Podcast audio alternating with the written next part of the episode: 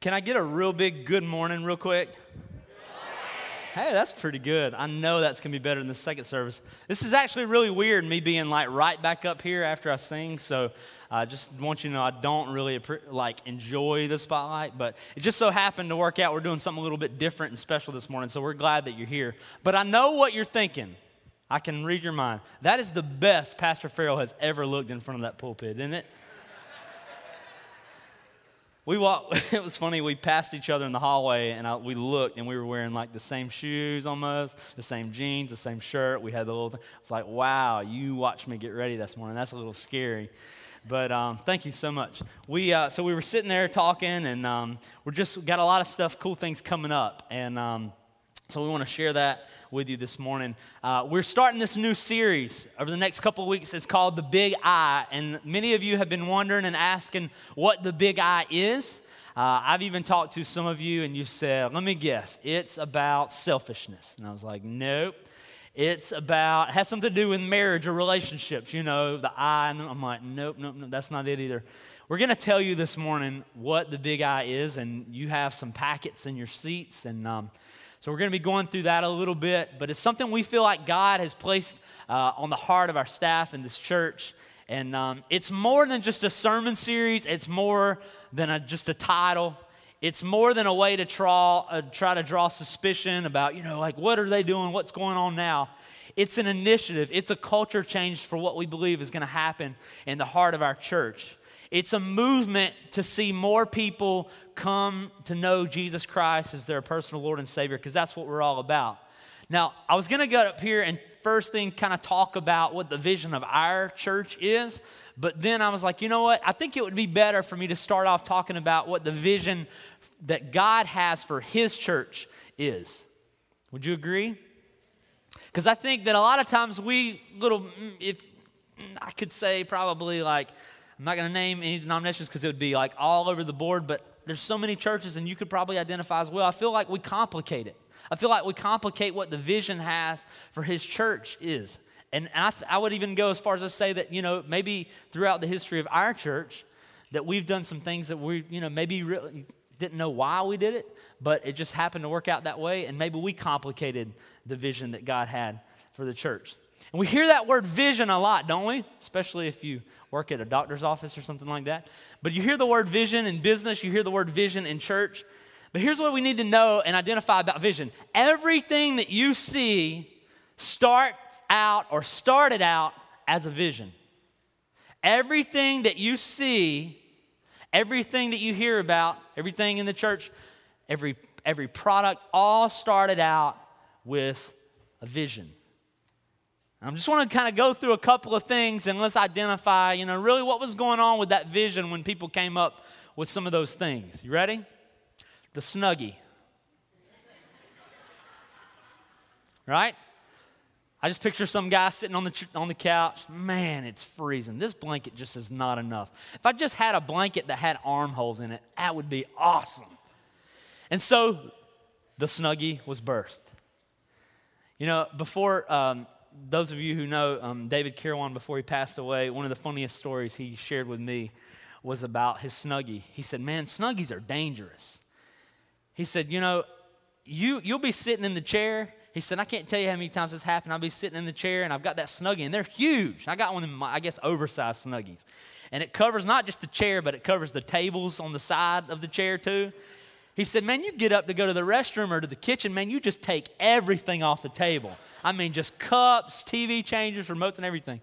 But that started with a vision, the car. I mean, you think about Henry Ford and all the people b- before him and, and after him, just to see the car better, to be able to transport from one place to the other. That was the vision that people had. There's got to be an easier way than just a horse and a buggy. Skinny jeans for guys. Not really sure what was going on that vision kind of came to pass.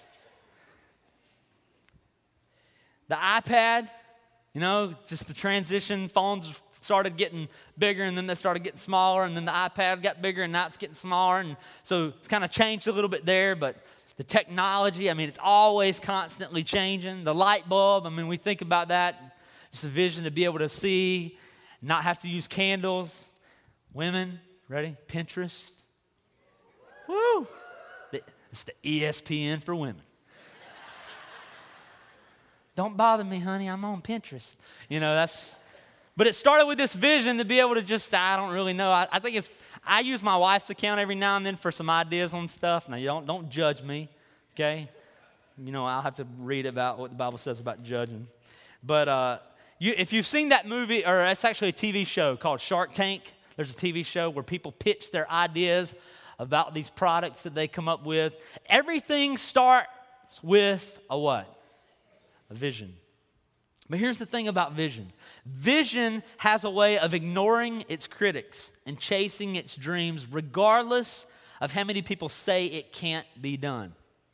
So I want to just read a couple of things to you that I found, and they're, they're kind of famous predictions that underestimated the inc- incredible power of vision. Thomas Watson, who was the chairman of IBM, in 1943, he said this I think that there is a market for maybe five computers in the world. How many of you own a computer in some form? Probably most of you, because you have thermostats in your house that have computers in them and so forth. Ken Olsen, the president and founder of Digital Equipment Corporation, said in 1977 there is no reason why anyone would want a computer in their home. Consider this Western Union memo in 1876. The telephone has too many shortcomings to be seriously considered as a means of communication. How many of you own a phone?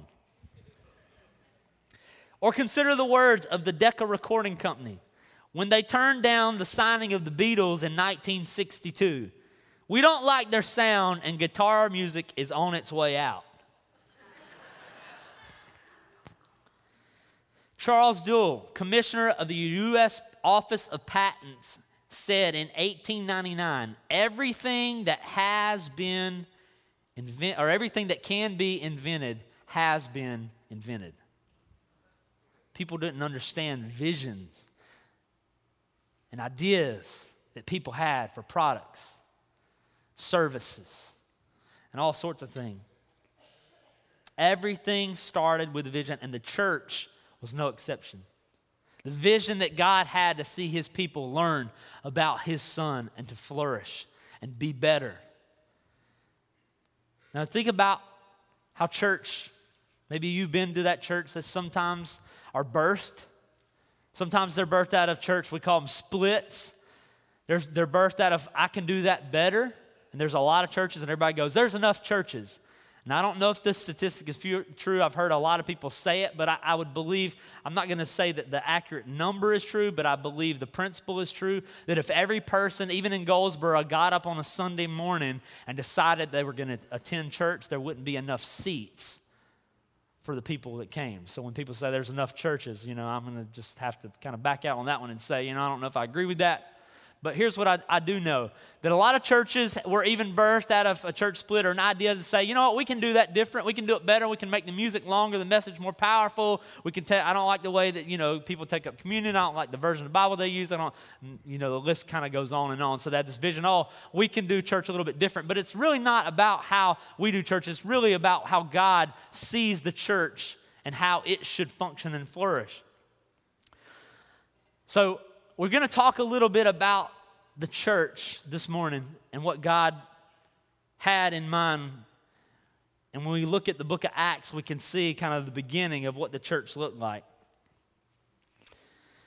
So I want to just kind of set the little bit of ground rules, and maybe you can agree with me. And have you ever been to, you don't have to raise your hand, but you can just nod or whatever if you're comfortable with that. Maybe you've been to a church where you felt like that the only people that could go to that church are people that were perfect perfect people.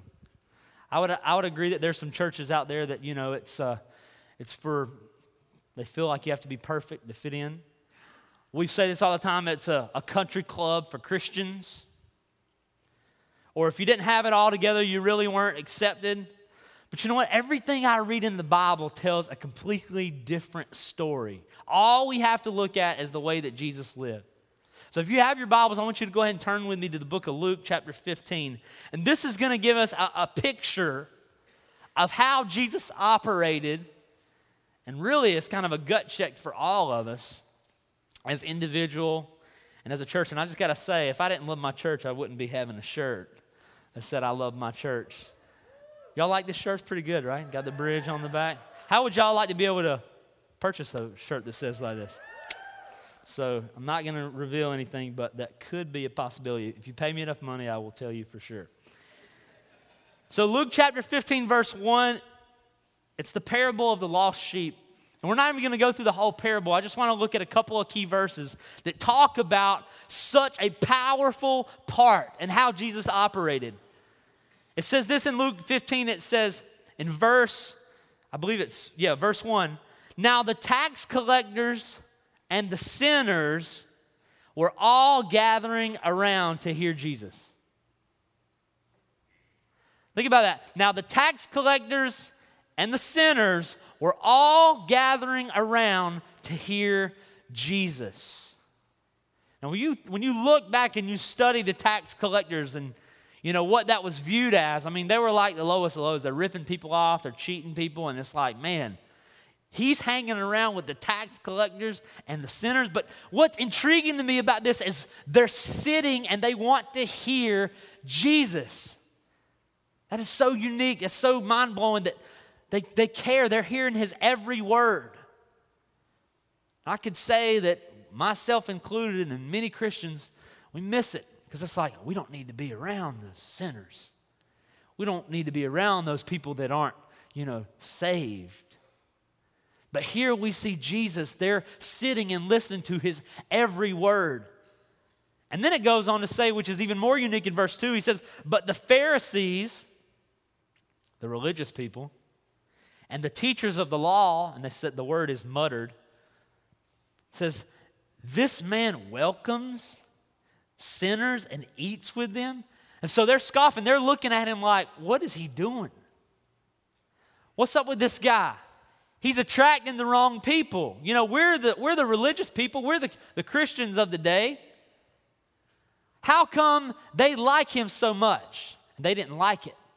Which goes to show the character of Jesus that what he had, the characteristics that he displayed, the people who were not religious liked. I wrote this down it says, even though they were nothing like him, they liked him. Even though they were nothing like him, they liked him. So the, I'll just kind of paraphrase the rest of the parable. Goes on, he talks about how, you know, you leave the 99 sheep to go find the one. And after you find the one, you rejoice and you celebrate because you found the one. And he's talking about how people who come to Christ, he says it's, it's more important for us to leave to, to reach out to that person who doesn't know the Father than it is to stick around with all the people who are, quote unquote, saved. He goes on to say, Do you know how much more the angels and, and my Father in heaven rejoice over the one who comes to know me than of the 99? But what's interesting is this how many of y'all have ever lost something? All right, come on. Y'all are not being honest in church this morning. There we go. I lose my keys at least three times a day, okay? Which would you'd be surprising because they weigh about four pounds. But I'm really bad at misplacing stuff. So we've all lost something along the lines, whether it's, you know, your car in the parking lot. I've never done that. Maybe you've gotten lost. Maybe you've just misplaced. Women, I know, pocketbooks or, you know, or just one of those things that probably, you know, you lose. But what's interesting is when you lose something, you forget about everything else to find the one thing, right? Let's play a hypothetical. All right, say I have uh, a uh, hundred, this would be really good, a hundred $20 bills. I'm not going to ask you what that is because I know some of y'all aren't good at math. But $120 bills, if you lose one $20 bill and you have the other 99 sitting on the dresser, what do you do? You go and look for the one you lost. Isn't it funny? We put everything outside. We forget about, we got 99 other ones sitting on the dresser because we want to go and find the one. Everything else we forget about, and that takes precedence. You lose a pair of shoes, ladies. I was expecting a chuckle by the men there, but it didn't happen. Okay. I have to rephrase that one for second service. You lose a pair of shoes, ladies, and you got a whole closet full or back of the door full, you forget about all those that are there to go find the one pair that's missing. And that's what Jesus is telling here. He's talking about how much more important it is for the one. So Jesus was more concerned with the lost than he was the found. He was more concerned with the unchurched than the church. He was more concerned with the non believer than the believer. And if we want proof, all we have to do is look to Mark chapter 1. And I'm going to paraphrase kind of what takes place here in verse 29 through 32. And it says that Jesus is, is with his disciples. The disciples go to the, the home of Simon and Andrew you may remember this story. And so they're there, and Simon's mom is in bed with a fever. And so Jesus comes, and they tell Jesus, and he goes to her and he takes her hand. The Bible says that he helps her up, and she's healed, which is always good to have Jesus around when you're sick. Amen? And then it says this, which is, I mean, we could kind of go a long way into detail here, but it says, after sunset, that the people brought all the sick and the demon possessed to him after that. Think about that. Sun goes down, and all the crazy people come out. Just trying to get some sleep. Boom, boom, boom, boom, beating on the door. Good thing Jesus is here. You know, he can take care of them. So, sun goes down, and all the people. Now, this is going to paint an awesome picture of how Jesus operated. Verse 33, let's read. We're going to just kind of read this together. It says, The whole town gathered at the door. Now, I see two or three people come to my door, I get a little bit nervous. But you're talking about the whole town is gathered at the door. They've heard about what's happened, they've heard about what Jesus has been doing. Now, more people that need him could be crazies. We don't know. Come and they want to just meet the Master, they want to see the Savior. Verse 34, it says, And Jesus healed many who had various diseases. He also drove out many demons, but he would not let the demons speak because they knew who he was. And that's a whole another sermon in itself. But we see this picture of them at the door. They want to meet Jesus, they want to see Jesus. What is it that's so attractional about him? Now, we don't know if he was like, You're healed, you're healed, you're healed, you're healed. If he just went, Y'all are healed. Or if he did a blind Bartimaeus where he took the mud and it doesn't say, it just says that many people were healed in that time and in that counter with Jesus. Now, if you're a disciple, you're loving this. You're around him, you're, you're popular, everybody wants to be around you. Y'all know what I'm talking about. You ever been a part of a winning team? I have not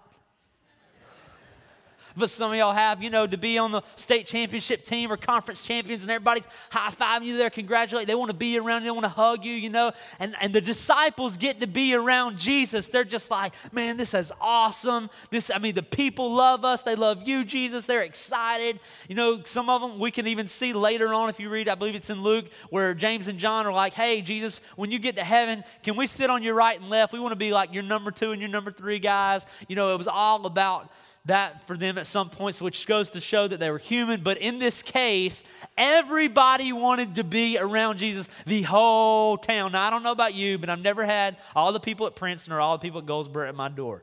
So obviously, we're not that popular, but Jesus was, is what we're trying to see.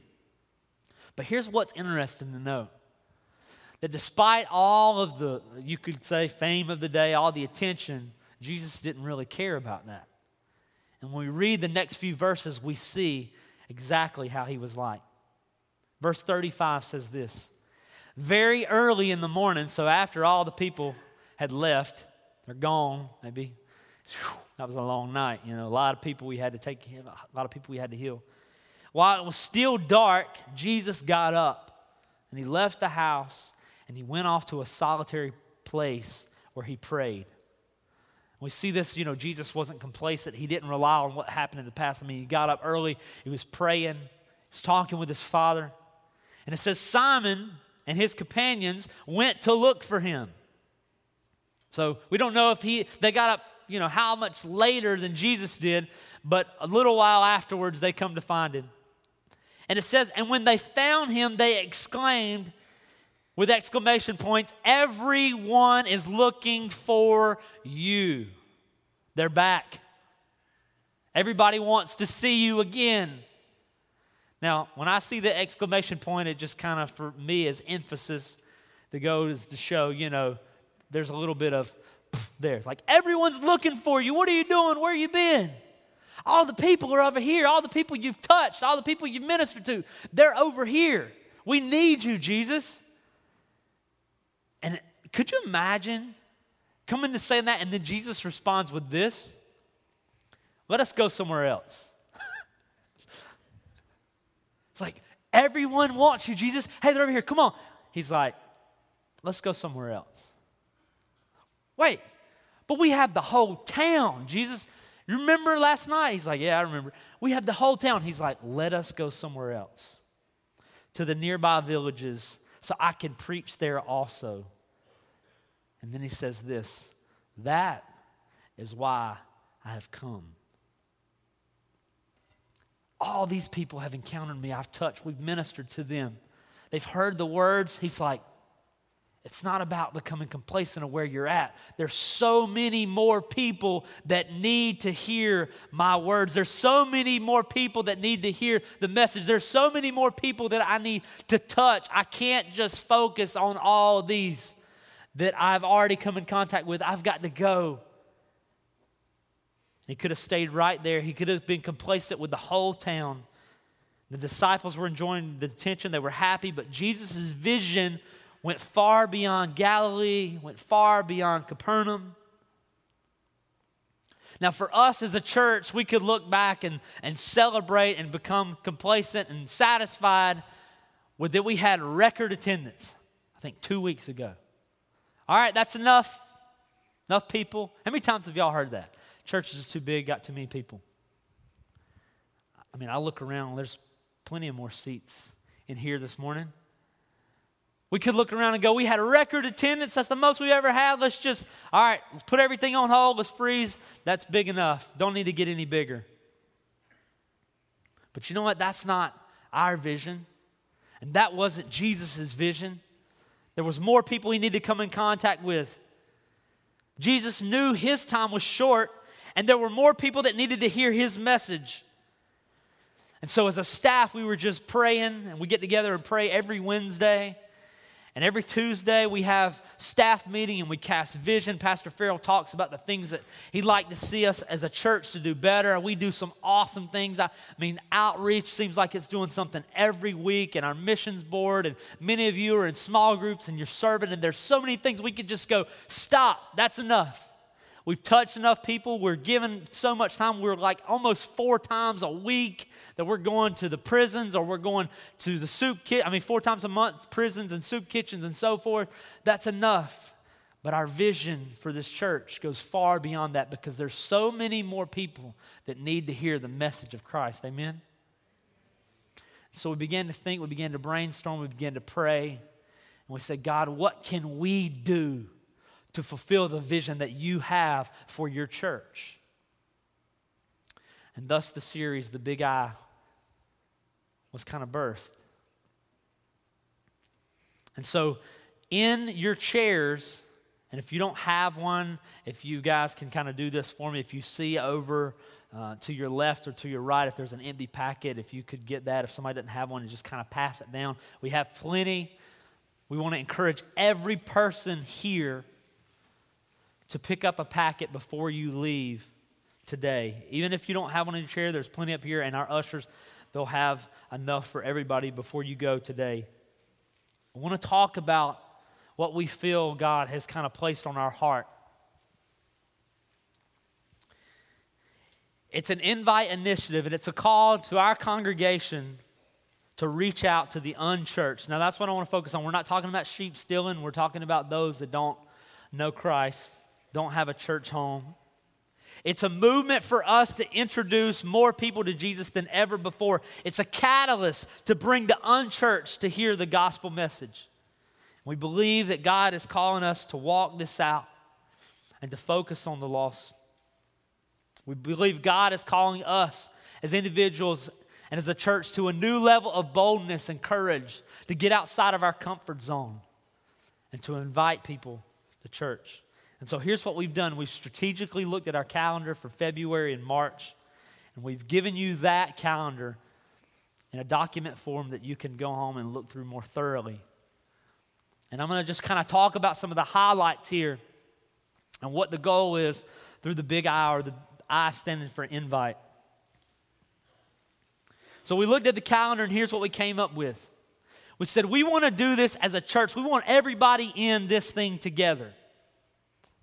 Everybody on the same page. So we said, we've got to empower our people. We've got to give them the tools that they need to fulfill this vision that we ple- that God has called us to. And so we picked out a couple of days, and many of you do this maybe on a weekly basis or monthly basis, but we do the just because cards. Maybe you've never used a just because card. We wanted to give every person in our congregation that comes to our doors four just because cards. And we've said, okay, here's what we want to do on February 20th, which is a Wednesday, and February 27th, which is the following Wednesday, we want to flood Goldsboro, Princeton, and wherever you're at. You may work in Raleigh or Clayton, who knows, with just because cards. We want to do a random act of kindness for someone. We said, okay, well, maybe people can't think of something to do, so we've given you a sheet of ideas of things that you could do, whether it's paying for someone's gas, a meal, Starbucks. Just let me know when you're going, and I'll be in the car behind you. I think Pastor Farrell will too. And we want you to use two Just Because cards on Wednesday the 20th and two Just Because cards on Wednesday the 27th. And we're going to be telling you about it on Facebook and so forth through our text. But we want people to go, what's going on? As a church, I mean, the bridge, that's all I hear people say that too. Man, I see bumper stickers. Everybody's talking about the bridge. And it ain't about us. We want to reach the unchurched people. And then what we've done is we've picked out days on your sheet that we're going to go as small groups. And we've talked about uh, maybe as ranger commanders, as missionette leaders, and so forth. You can form your own groups. But we've strategically picked out days on February the 23rd, which is Saturday, and March the 2nd was a Saturday, to go out. We're going to put door hangers and just canvas neighborhoods and just hang door hangers. May take you 30 minutes, may take you an hour. Great way to build community as, friends, as your small group. You can do it. And if you can't do it on those days, we just encourage you to do it. May not work out that you can do it on that Saturday, that's fine. We just encourage you that we want to do it. We want you to give away four, and they're big if you take them out, big invite cards to somebody.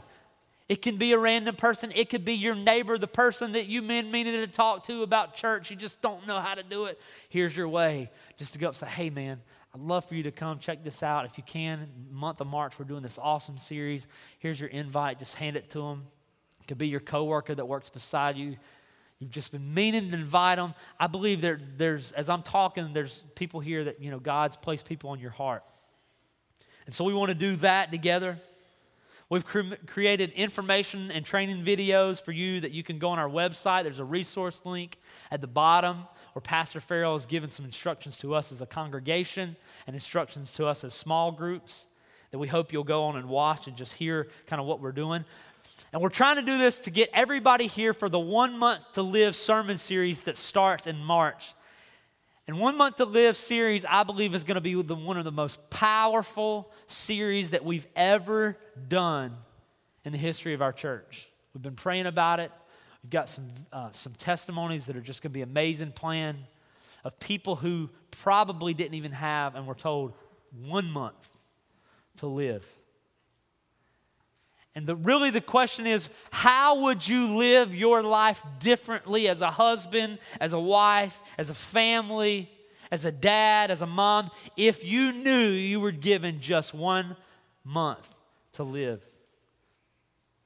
We believe this could be so powerful, especially for those who don't know Christ. We're gonna, there's gonna, you're going to see billboard in Goldsboro that's going to go up. We have a website that's going to be launched. It's going to be creating a lot of buzz because we want to reach as many people as we possibly can because we believe it's going to be so powerful in the series One Month to Live that starts in March. So we've given you what we feel like is adequate tools and, and, and information and videos. But all the tools in the world don't mean anything if you don't use them. I mean, I've got a, a garage full of tools, and if I don't use them, then it's pointless. And so we want us to rally together because we believe that more people can come to Christ in this series. That means more people being baptized. That means more husbands and wife leading godly households. It means more people serving the church in an outreach because we want to fulfill the vision that God had for and has for his church. And I want to read this short verse in Matthew 28, and it gives us kind of a, a commission Jesus given to his disciples. And he says this in, in verse 19. He says, Therefore, what's the next word? Go. Therefore, go and make disciples of all nations, baptizing them in the name of the Father and of the Son and of the Holy Spirit, which is weird because I just realized every time I say that, I do this baptizing them. And I mean, that's not a bad thing. I just guess you get used to it after saying it long enough. And he says, and teaching them to obey everything I have commanded you. And surely I am with you always to the very end of the age. And we see the word disciple. It's one who assists in spreading the doctrines of another. He says, go, not sit. He says, go, not stay. He says, go, not wait. Go, go, go. And that's what he did, as just like we read in Mark.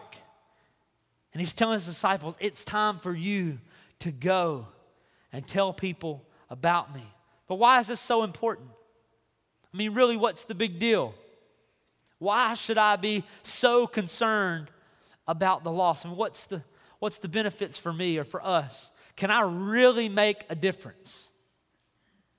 All we have to do to see the power of inviting someone to meet Jesus is to look at the life of Peter and ask this question What if Andrew would have never invited Peter to meet Jesus?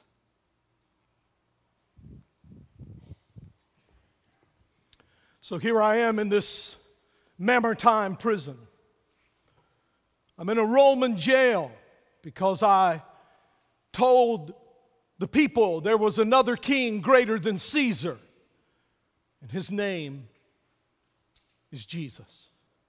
So they arrested me, and now I'm in the last days of my life. Don't tell anyone, but I've led several of the guards to Jesus. They've accepted the Lord into their heart. One of them came to me this morning with tears in his eyes. And he said, Simon Peter, I just heard that in about 30 days you'll be executed. And he was weeping and he was hugging me. I said, Don't worry. Don't worry, I'm ready. I'm ready to meet the Lord. You see, it was Paul who said, To be absent from this body is to be present with the Lord. And I comforted him. How did it how did it begin? I mean, you know, how, how did I end up in jail? Well, I just got to tell you that, you know, it all started one day. I'm on the shores of Galilee. I, I'm, I, I don't know who Jesus is, but I, am there. I'm a fisherman. I, I loved fishing, wasn't very good at it, but I, I loved it. And, and I uh, was mending my nets and minding my own business. And my brother Andrew comes along, all excited. Andrew's always all excited about something. I remember that time a guy came through town selling 12 goats for the price of two. And Andrew's just all excited. And then we get down there and find out it's two goats for the price of two, and he'll bring the other 10 a year later. Andrew's always excited. He, he just goes overboard. And so he comes up to me, and I, I, hadn't had a good day. I hadn't caught many fish. I was in a foul mood. And back then, before I knew Jesus, when I was in a foul mood, I also had a foul mouth. And he said, he said, Simon, Simon, you got to come hear this preacher. And I thought, oh, Lord, a preacher. Now it's a preacher. And I said, What about him, Andrew? What about, what about this preacher? He said, His name's Jesus. I said, Man, I know 20 people named Jesus. Which Jesus? And then he did go off the deep end. He said, It's Jesus the Christ. And I went, Oh boy. He's got a Messiah now, some Jesus claiming to be Messiah. But I loved my brother. I, I loved him. I, you know, Andrew and I are so different. I was that gruff fisherman, and Andrew was always the, the one who um, was just sensitive toward people. And he was always reading the Bible, he was always praying. It seemed like he was always on a journey to find God. He wanted to find God. He would read what the old prophets wrote, and he would read about Abraham. I didn't have time for all that. I had to make a living. Somebody's got to work and make a living in this family. But there was something about the way he wanted me to come with him that I thought, well, I'll go. I'll go hear this preacher. So I got up and kind of just dusted myself off and went, okay, Andrew, where is he? Where is he? I'll accept your invitation to meet this Jesus. And I remember how he was pulling on my sleeve, he was about to pull me down. I stumbled a couple of times we walked down the shore a ways, and, and I could see the back of the man, but I couldn't see the front of him. He was, he was not addressing a large crowd, he was talking to a man and his wife and some children. It, it appeared that he was just answering some questions. And I remember how we came up behind him, and Simon waited until Jesus had finished talking to this family. And then Simon said, Jesus, Jesus, I brought my brother.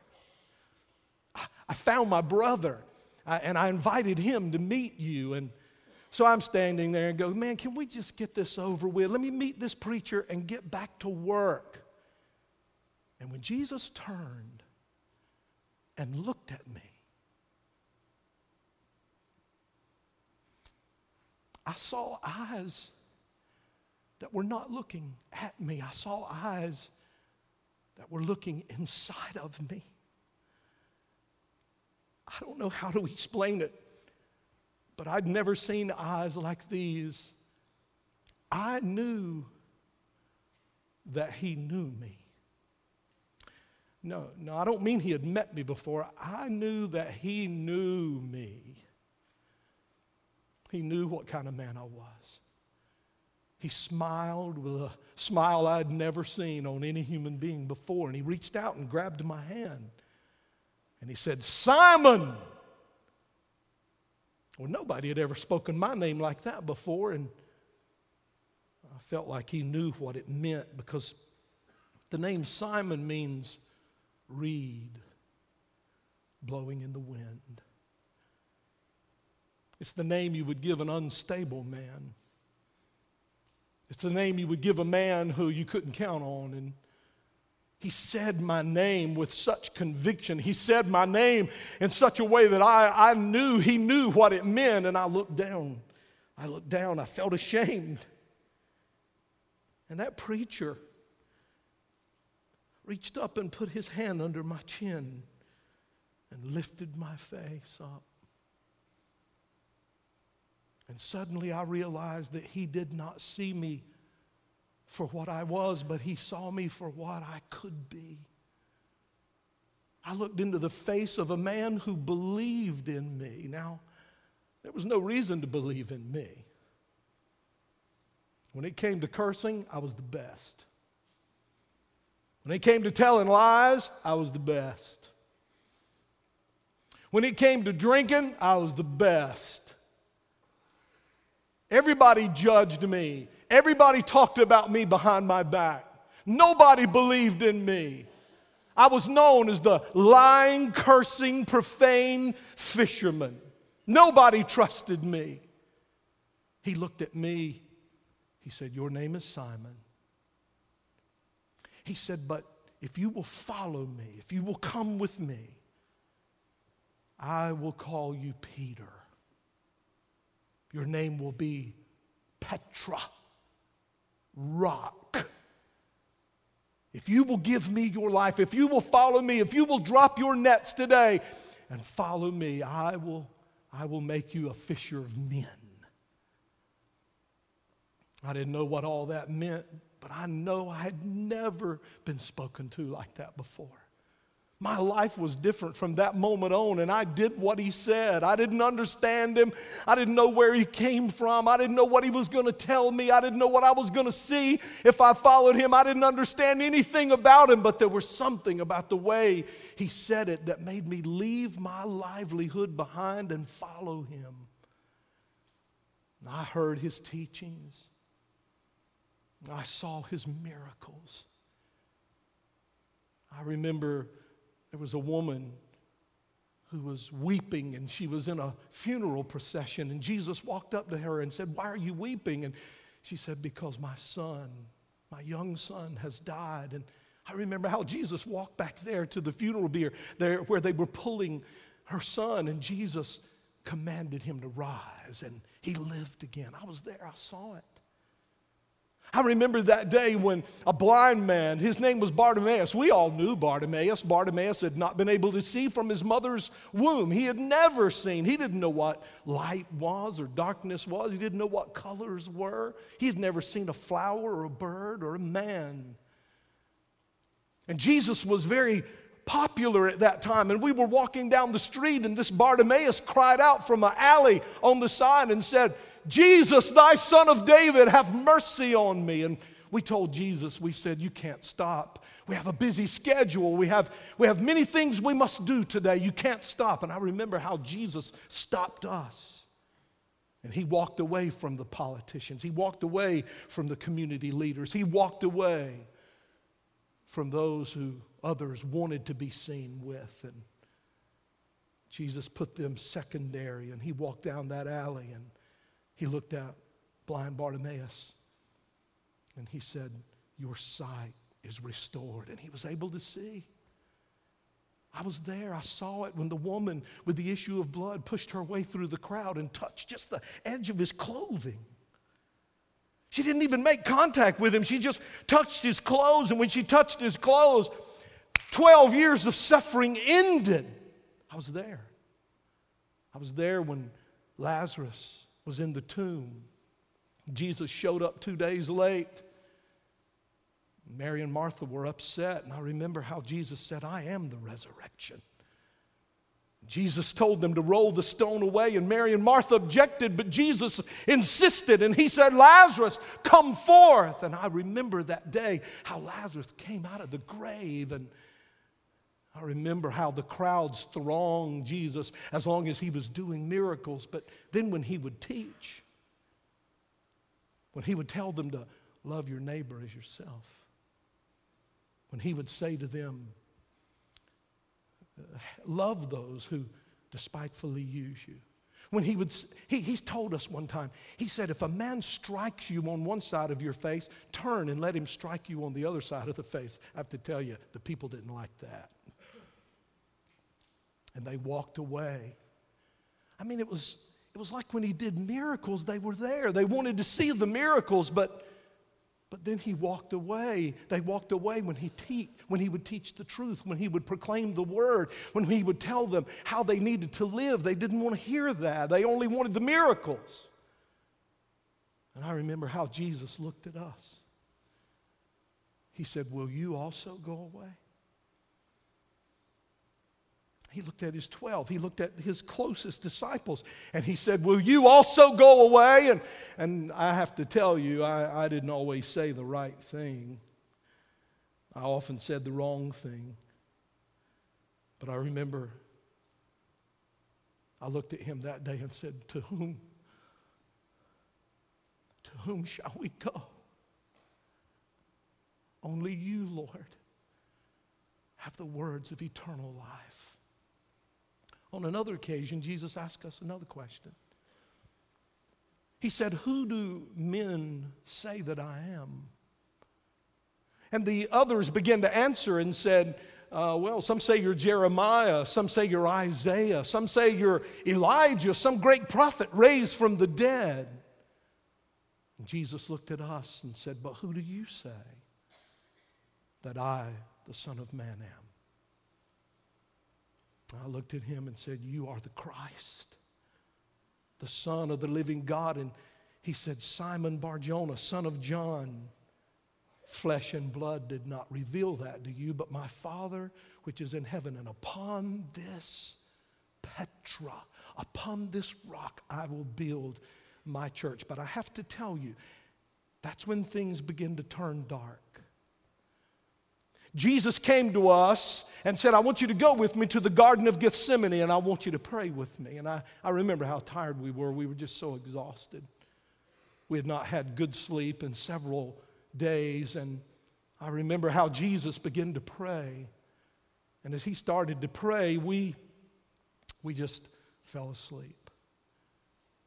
Jesus stopped praying and came and he said, I need you to wake up. I need you, my disciples, my followers. I need you to wake up. I need you to pray with me. And we said, Oh, we're sorry, Lord. We're just so exhausted. We're so tired. And, and Jesus began to pray and we began to pray. But after a while, we had dozed off again. We were asleep again. And Jesus woke us up again and we apologized and we were trying to stay awake, but we were so tired. Jesus said, Can you not pray with me just one hour? And we, we couldn't. We knew something dark was about to happen, we knew something bad was coming. But we, we couldn't pray, we couldn't stay awake.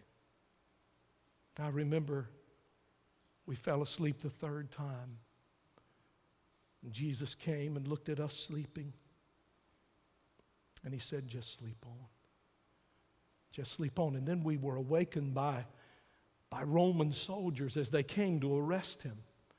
And I had promised Jesus, I had told him, if they come to arrest you, you can count on me. I'll be there. So when these soldiers came, I unsheathed my sword and I cut one of the soldiers' ears off.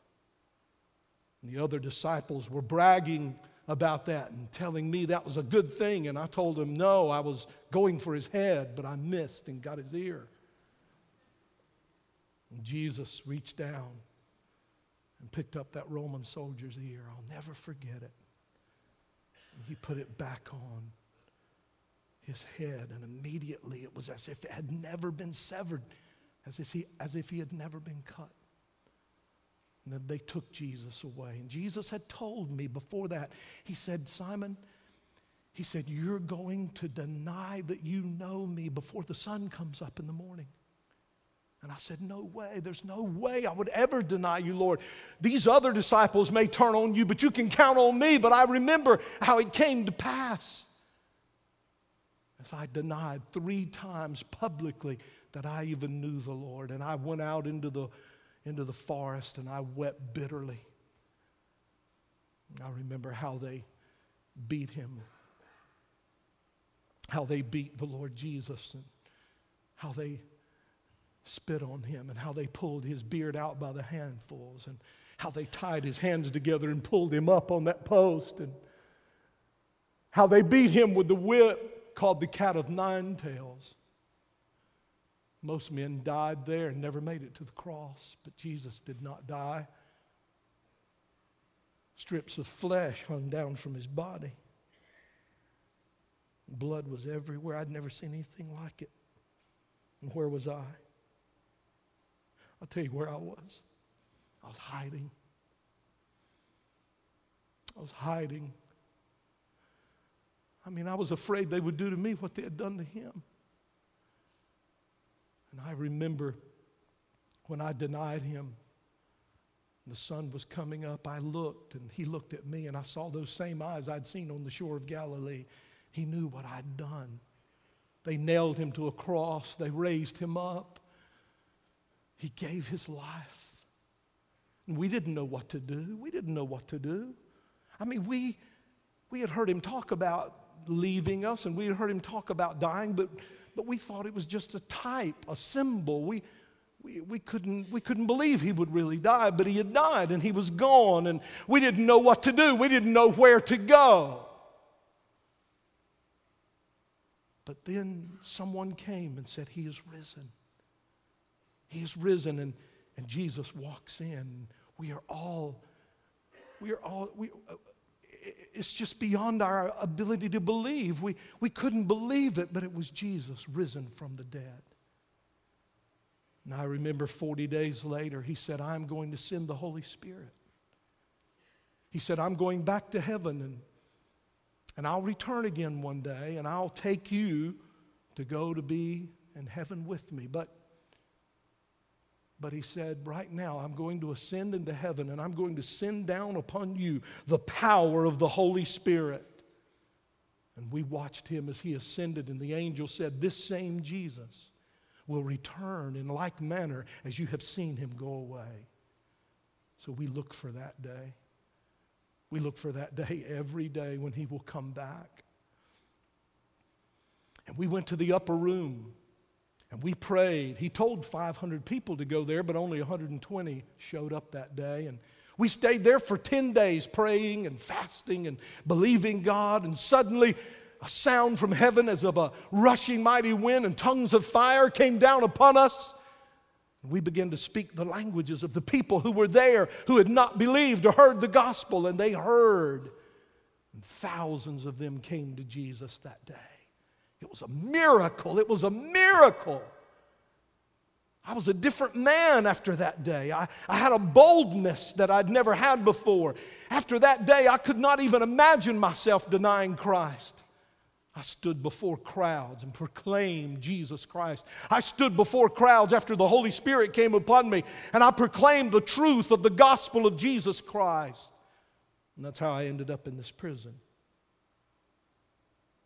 That's how I ended up here. I have 30 days to live. That's what the guard told me. I have 30 days. But that's okay. Because my brother Andrew insisted that I accept his invitation to meet Jesus. He invited me to meet someone he had met. He invited me to meet someone who had changed his life. And because of that invitation from my brother Andrew, when my 30 days is up, I'm ready to meet my God.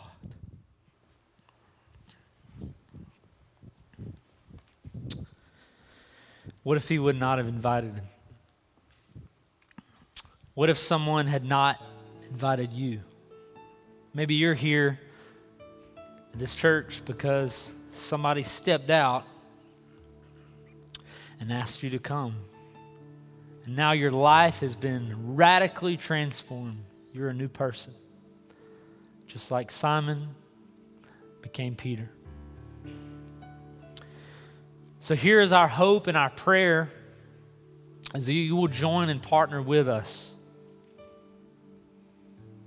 that you'll rise up. And I know there's many of you here, you're not the outspoken, comfortable person that just can talk to anyone. And that's okay.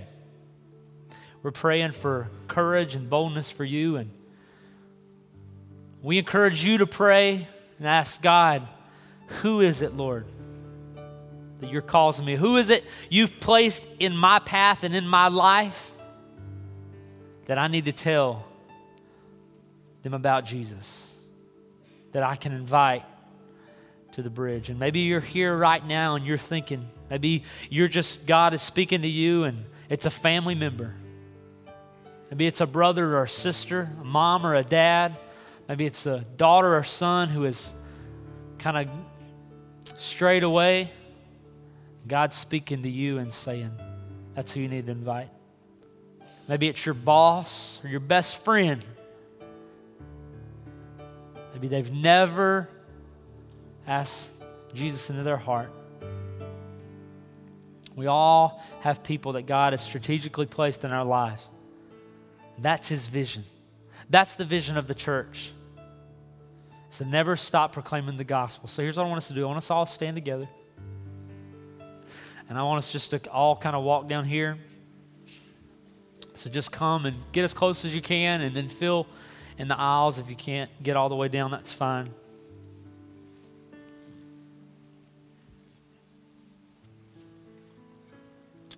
And I want us to pray together as a church. And this ain't going to be anything weird or, or odd. But I want us to not only pray for us, but I want us to pray for others. And so, if you're okay with that, just you can reach over, just put your hand on the neighbor beside you, just on their shoulder, on their back.